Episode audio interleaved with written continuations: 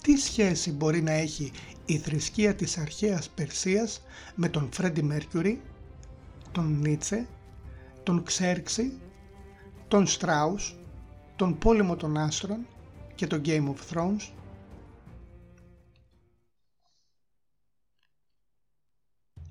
Ο Ζωροαστρισμός ή Μασδαγιάζνα, όπως τον αποκαλούν οι ακόλουθοί του, είναι μία από τις αρχαιότερες θρησκείες και μαζί με τον Ινδουισμό είναι ίσως οι δύο αρχαιότερες ζωντανές θρησκείες σήμερα.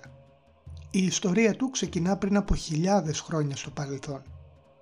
Μεταξύ του τέσσερις χιλιάδες και του χίλια π.Χ.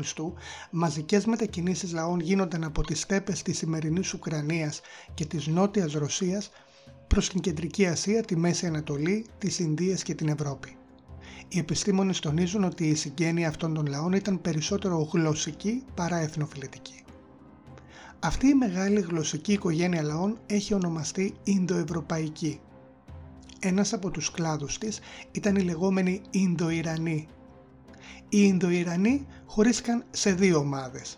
Η πρώτη ήταν οι Ινδοάροι που μεταξύ του δύο χιλιάδες και του χίλια εξακόσια π.Χ. μέσω του Καυκάσου και της Κεντρικής Ασίας έφτασαν στις Ινδίες, και η δεύτερη ήταν οι Ιρανικοί λαοί που εξαπλώθηκαν την ίδια περίπου εποχή στην περιοχή από το σημερινό Ιράν μέχρι την Ανατολία και ολόκληρη τη Μέση Ανατολή. Αυτοί οι λαοί, εκτός από μια κοινή γλωσσική και πολιτισμική παράδοση, μοιράζονταν και κοινά θρησκευτικά στοιχεία. Κληρονομιά του κοινού παρελθόντος τους στις στέπες μεταξύ της Μαύρης Θάλασσας και των Ουραλίων. Η πρώιμη θρησκευτικότητα των κοινών προγόνων όλων αυτών των λαών περιλάμβανε τη λατρεία θεοτήτων όπως του θεού του ουρανού Διάους Πιτάρ, της μητέρας Γαίας Διεγκόμ, της θεάς της αυγής Χιεσός και της θηλυκής ηλιακής θεότητας Σιεούλ, όπως και της αόρατης και απρόσωπης κοσμικής δύναμης και τάξης Χρτά, που είναι γνωστή στην Ινδική παράδοση με το σανσκριτικό όνομα Ρτά και στην αντίστοιχη Ιρανική με το ζωροαστρικό Άσα. Με το πέρασμα των αιώνων, αυτοί οι λαοί δεν απομακρύνονταν μόνο τοπικά, αλλά και πολιτισμικά και θρησκευτικά, διατηρώντας όμως πολλά κοινά στοιχεία, κληρονομιά του κοινού μακρινού παρελθόντος τους. Για τη θρησκεία των αρχαίων Ιρανικών λαών δεν έχουν επιβιώσει δικές τους γραπτές μαρτυρίες και όσα γνωρίζουμε μας τα διασώζουν τα κείμενα των αρχαίων Περσών, Βαβυλωνίων και Ελλήνων, καθώς και τα αρχαιολογικά ευρήματα. Η αρχαία Ιρανική θρησκεία πριν τον Ζωροαστρισμό λάτρευε κυρίως θεότητες που λέγονταν Νταϊβάς. Οι κυριότερες Νταϊβάς ήταν ο θεός του ουρανού και δημιουργός του σύμπαντος Αχούρα Μάζδα, ο Μήθρα, θεός του φωτός, ο Χβάρ Ξάιτα, θεός του ήλιου, η Αναχίτα ή Αναχίτη, θεά των ποταμών, που μοιάζει πολύ με την Ινδική θεότητα Σαρασβάτη, ο θεός του πολέμου Βερεθράγνα, ο θεός δικαστής Ρασνού και οι θεότητες των άστρων Τίστρια και Τύρι. Σε αντίθεση με τις άλλες θρησκείες του αρχαίου κόσμου, οι αρχαίοι Ιρανοί πριν τον Ζωροαστρισμό δεν έφτιαχναν ομοιώματα των θεών τους, ούτε ναούς, αλλά τους λάτρευαν στο ύπαιθρο, τελώντας θυσίες και τη Γιάσνα ή Γιάσνα, ένα τελετουργικό που μοιάζει με το αρχαίο Ινδικό βεδικό τελετουργικό της Γιάσνα. Στη Γιάσνα κατανάλωναν το ιερό ποτό χαούμα, κάτι αντίστοιχο με τη βεδική σώμα.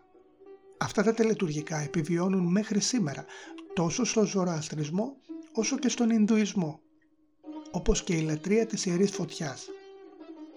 Ατάρ στα Ιρανικά και Άγνη στα Βεδικά. Το Ναουρός ή Νευρός, η Πρωτοχρονιά, ήταν η μεγαλύτερη αρχαία Ιρανική θρησκευτική γιορτή που μέχρι σήμερα τιμούν οι Ιρανικοί λαοί. Σύμφωνα με τις αρχαίες Ιρανικές παραδόσεις, μεταξύ του μέσου της δεύτερης χιλιετίας και του έκτου αιώνα π.Χ. έζησε στην αρχαία Περσία ο Ζαρατούστρα ή όπως τον ονόμασαν οι Έλληνες Ζωροάστρης. Ο Ζωροάστρης ήταν ιερέας της αρχαίας Ιρανικής θρησκείας. Δυσαρεστημένος όμως με τον τρόπο λατρείας, την φιλοσοφία και τον τρόπο ζωής των πιστών, τη μεταρρύθμισε σε τόσο μεγάλο βαθμό ώστε ίδρυσε μια νέα, τον Ζωροαστρισμό. Για πολλούς ο Ζωροαστρισμός είναι η πρώτη μονοθεϊστική θρησκεία του κόσμου. Για τους ειδικούς επιστήμονες όμως, τους θρησκεολόγους, αυτό δεν μπορεί να υποθεί τόσο απόλυτα. Στον ζωροαστρισμό, κεντρική και ανώτερη θεότητα είναι ο θεός πατέρας της αρχαίας Ιρανικής θρησκείας, ο Αχούρα Μάζδα. Πάνσοφος, παντογνώστης, πανάγαθος, αδημιούργητος και άναρχος, αλλά όχι παντοδύναμος, δημιουργός του φωτός και του σύμπαντος. Ο Αχούρα Μάζδα κυβερνά με τη βοήθεια άλλων κατώτερων από αυτών θεοτήτων, όπως οι επτά αμέσας πέντα, η Γιαζάτας και η Αχούρας. Αυτό το πάνθεον κάνει σκεπτικούς τους ερευνητές απέναντι στον ισχυρισμό ότι ο ζωροαστρισμός είναι μονοθεϊσμός, μιας και ο Αχούρα Μάζδα δεν είναι παντοδύναμος και χρειάζεται τη συνδρομή άλλων κατώτερων θεοτήτων. Από την άλλη, ο ζωροαστρισμός έχει κάποιες ιδέες που κάνει τον ισχυρισμό του μονοθεϊσμού προβληματικό, τον διαλυσμό και τη διαρχία. Ο διαλυσμός, όπως έχουμε πει σε προηγούμενα επεισόδια, όπως σε αυτά για τον Ταοϊσμό και τον Ινδουισμό, τα link των οποίων θα βρείτε στην περιγραφή αυτού του βίντεο πάνω από τα σχόλια, μπορεί να έχει πολλές έννοιες στη φιλοσοφία, στη θρησκεία και στις επιστήμες. Για παράδειγμα, στον Ινδουισμό υπάρχουν σχολές που χωρίζουν την πραγματικότητα και το θείο σε δύο επίπεδα, σε δύο τρόπους ύπαρξης. Στον ζωροαστρισμό το θείο χωρίζεται σε δύο μορφές. Σε αυτή του φωτός, του αγαθού που συμβολίζει ο Αχούρα Μάζδα και οι θεότητες που τον ακολουθούν, και σε αυτή του κακού που συμβολίζει μια μοχθηρή θεότητα, ο Αχριμάν ή Άγκρα Μαϊνιού, ο δημιουργός του σκότους και των δαιμόνων. Ο Αχριμάν μπορεί να μας φανεί οικείος στο πρόσωπο του διαβόλου της Ιουδαιοχριστιανικής παράδοσης. Όμως είναι πολύ πιο ισχυρός από τον Σατανά, μιας και δεν είναι ένας εκπεσόν άγγελος, εναών κατώτερος σε δυνάμεις και ικανότητες από το Θεό, του οποίου ο σεοσφόρος άγγελος ήταν δημιούργημά του, αλλά μια ανεξάρτητη θεότητα. Αυτή η ιδέα της σύγκρουσης δύο θεών, ενός καλού και ενός κακού, επηρέασε πολύ τον μανιχαϊσμό, μια θρησκεία που προήλθε από τον ζωροαστρισμό και ανταγωνίστηκε τον χριστιανισμό τους πρώτους αιώνες μετά Χριστόν. Ο μανιχαϊσμός περισσότερο έμοιαζε με τον γνωστικισμό, αφού ταύτιζε το πνεύμα με το αγαθό και την ύλη με το κακό, ιδέα που ο ζωροαστρισμός δεν αποδέχεται. Για τον μανιχαϊσμό όμως και τον γνωστικισμό και την σχέση τους με τον χριστιανισμό θα μιλήσουμε σε επόμενο επεισόδιο. Η ηθική του ζωροαστρισμού βασίζεται στο τρίπτυχο Χουμάτα, Χούξτα και Χουβάρστα, δηλαδή στο πασίγνωστο ρητό «καλές σκέψεις», «καλά λόγια», «καλές πράξεις», το τριπλό μονοπάτι της Άσα. Οι καλές σκέψεις, λόγοι και πράξεις για τον πιστό του ζωροαστρισμού δεν γίνονται με σκοπό την ανταμοιβή, αλλά για την αξία της αρετής. Η αρετή πηγάζει από τον ίδιο τον Αχούρα Μάζδα και σκοπό έχει την λατρεία και τη δοξολογία του. Η Άσα στον ζωροαστρισμό είναι η θεμελιώδης αρχή της ύπαρξης και δεν πρέπει να συγχέεται με την Νταϊνά ή Ντίν, που είναι σύνολο της πνευματικής συνείδησης και των αξιών, έννοια επίσης πολύ σημαντική. Οι αξίες του ζωροαστρισμού, παρόλο που είναι συνυφασμένες με την αρετή και τον ηθικό βίο, δεν περιλαμβάνουν τον ασκητισμό που συναντούμε σε άλλες θρησκείες όπως ο χριστιανισμός, ο Ινδουισμός ή ο Βουδισμός. Για τον ζωροαστρισμό, ο κόσμος και η ζωή πρέπει να βιώνονται πλήρως, χωρίς στερήσεις, αλλά με εγκράτεια στο βαθμό και στο μέτρο που δεν υπάρχει στέρηση αλλά και ανηθικότητα.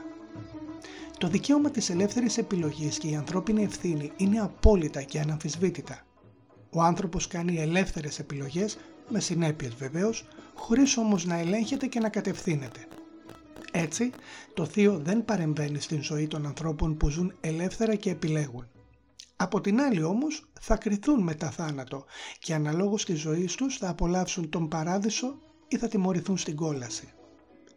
Για τον ζωροαστρισμό, έπειτα από χιλιάδες χρόνια μάχης μεταξύ καλού και κακού, ο Αχούρα Μάζδα θα συντρίψει τον Αχριμάν. Οι νεκροί θα αναστηθούν και όλη η ανθρωπότητα που έζησε σε ολόκληρη την ιστορία θα κριθεί από τον Αχούρα Μάζδα. Πριν από την τελευταία μάχη μεταξύ καλού και κακού, την Ανάσταση των νεκρών και την τελική κρίση, θα προηγηθεί μια σκοτεινή εποχή κατά την οποία ο Αχριμάν θα φαίνεται ότι έχει επικρατήσει. Οι άνθρωποι θα γίνουν ασεβείς και ανήθικοι, ενώ τον κόσμο θα κυβερνά μια σκοτεινή φιγούρα, ο εκλεκτός του Αχριμάν, ο Αζί Νταχάκα. Η ανθρωπότητα όμως θα λυτρωθεί από μια αγαθή μεσιανική φιγούρα, τον Σαουσιάντ, απόγονο του Ζωροάστρη και ιό μιας Παρθένου, που θα αναστήσει τους νεκρούς και θα τους οδηγήσει στην τελική κρίση μετά το θρίαμβο του καλού. Δεν μπορούμε να παραβλέψουμε σε αυτό το σημείο τις ομοιότητες με την Ιουδαιοχριστιανική παράδοση. Τέτοιες ομοιότητες μπορούμε να βρούμε σε πολλές θρησκείες και παραδόσεις και γι' αυτό το πολύ ενδιαφέρον θέμα θα μιλήσουμε σε επόμενο επεισόδιο. Η λατρεία στον Ζωροαστρισμό δίνει πολύ μεγάλο βάρος στην ανάγνωση των ιερών κειμένων, στις τελετές της Ιερής Φωτιάς και στις θυσίες. Οι θυσίες ζώων όμως τείνουν να εκλείψουν πια και οι σφαγές έχουν αντικατασταθεί με την προσφορά τροφών. Όπως είπαμε, ο Ζωροάστρης μεταρρύθμισε την αρχαία περσική πολυθεϊστική θρησκεία, δίνοντας της άλλο περιεχόμενο, περισσότερο ηθικό και μονολατρικό. Η μονολατρεία δεν είναι μονοθεϊσμός, αλλά επιλογή αποκλειστικής λατρείας ενός θεού ως ανώτερου των άλλων θεοτήτων. Ο Ζωροαστρισμός κυριάρχησε στην αρχαία Περσία και έγινε η επίσημη θρησκεία της Περσικής Αυτοκρατορίας των Αχεμενιδών, της δυναστείας που εισέβαλε στην Ελλάδα τον πέμπτο αιώνα π.Χ., των Πάρθων που βασίλευαν κατά τη Ρωμαϊκή εποχή και των Σασανιδών που είναι γνωστοί για τους πολέμους τους με τη Βυζαντινή Αυτοκρατορία. Με την εμφάνιση και την επικράτηση του Ισλάμ, ο Ζωροαστρισμός διώχθηκε στη Μέση Ανατολή και οι Ζωροαστριστές βρήκαν καταφύγιο εκτός μουσουλμανικού κόσμου, ενώ σήμερα μια πολύ μικρή μειοψηφία ζει ακόμη στο Ιράν. Σήμερα ο Ζωροαστρισμός αριθμεί μόλις περίπου εκατόν είκοσι χιλιάδες πιστούς στο Ιράν, στην Ινδία, στην Ευρώπη, στην Αμερική και στην Αυστραλία και απειλείται με εξαφάνιση.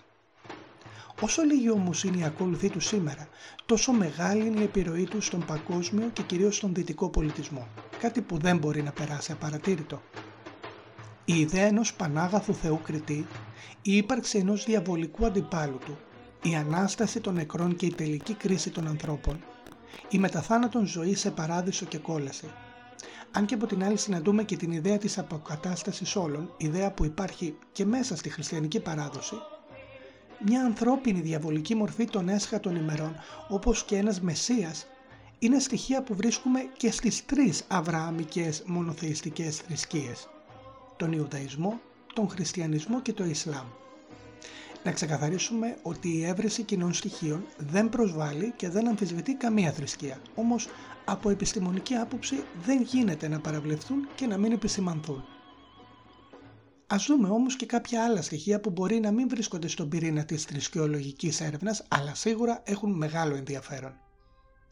Οι ιερείς του Ζωροαστρισμού λέγονταν μάγοι και είναι πολύ γνωστή η βιβλική διήγηση για τους τρεις Πέρσες μάγους που επισκέφτηκαν τον νεογέννητο Χριστό στη Φάτνη της Βιθλεέμ. Αιώνες πριν την Θεία Κωμωδία του Δάντη, το ζωροαστρικό έπος Άρντα Βίραφ περιγράφει ένα παρόμοιο ταξίδι στον παράδεισο και στην κόλαση. Ο θρυλικός τραγουδιστής των Queen, Φρέντι Μέρκυρι, δεν έχανε ευκαιρία να μιλά με υπερηφάνεια για την πολιτισμική και θρησκευτική κληρονομιά του ως Πάρση, απόγονος των Περσών Ζωροαστριστών που κατέφυγαν στην Ινδία. Ο Γερμανός φιλόσοφος Φρίντριχ Νίτσε έγραψε το μνημιώδες έργο του με τίτλο «Τα δε έφη Ζαρατούστρα», παρόλο που οι ιδέες του αποκλίνουν από αυτές τους Ζωροάστρη, και τον ίδιο τίτλο έχει το διάσημο μουσικό έργο του Γερμανού συνθέτη Ρίχαρτ Στράους, που εμπνεύστηκε από το βιβλίο του Νίτσε. Η εισαγωγή του με τίτλο «Ανατολή» έγινε ακόμη πιο γνωστή στην εισαγωγή της κλασικής ταινίας δύο χιλιάδες ένα «Οδύσσεια του διαστήματος» του Στάνλεϊ Κιούμπρικ. Η βιομηχανία αυτοκινήτων Μάζδα πήρε το όνομά της από τον Αχούρα Μάζδα, ενώ η μορφή του ημίθεου μεσσία του Ζωροαστρισμού που θα συντρίψει το σκοτάδι και το κακό μπορεί να ταιριάζει με τον θρύλο του Αζόρ Αχάι, όπως υποστηρίζουν πολλοί θαυμαστές της σειράς βιβλίων και της τηλεοπτικής σειράς Game of Thrones. Δημοφιλής είναι και η άποψη ότι το σύμπαν της σειράς ταινιών «Πόλεμος των Άστρων» μπορεί να έχει επηρεαστεί από τον Ζωροαστρισμό, αφού και εκεί συναντούμε μια μακραίωνη σύγκρουση μεταξύ των δύο όψεων της δύναμης, της σκοτεινής και της φωτεινής. Η δύναμη στον Πόλεμο των Άστρων δεν είναι μια προσωπική οντότητα, αλλά μια απόλυτη πραγματικότητα που ελέγχει και κατευθύνει το σύμπαν και τα όντα. Παρ' όλα αυτά, είναι η θεότητα του σύμπαντος του Πολέμου των Άστρων. Είναι πραγματικά συναρπαστικό το πόσο οι θρησκείες του κόσμου έχουν επηρεάσει όχι μόνο τον πολιτισμό, την κοινωνία και την πολιτική, σε μια αμφίδρομη βεβαίως σχέση, αλλά και παιδεία και λεπτομέρειες της ζωής μας που δεν θα το περίμενε κανείς. Στο προηγούμενο επεισόδιο ασχοληθήκαμε με μια κινηματογραφική ταινία, τον Εξορκιστή. Στο μέλλον θα ασχοληθούμε και με άλλες, όπως και με τηλεοπτικές σειρές. Στα σχόλια μπορείτε να προτείνετε με ποιες ταινίες και σειρές θα θέλατε να ασχοληθούμε. Αν σας άρεσε αυτό το βίντεο και θέλετε να δείτε κι άλλα, μην ξεχάσετε να κάνετε like, εγγραφή και να πατήσετε το κουδουνάκι δίπλα για να ενημερώνεστε για κάθε νέο βίντεο. Για εσάς είναι απλώς τρία κλικ, για το κανάλι όμως είναι πολύ σημαντικά. Σας ευχαριστώ πάρα πολύ και στο επανειδή.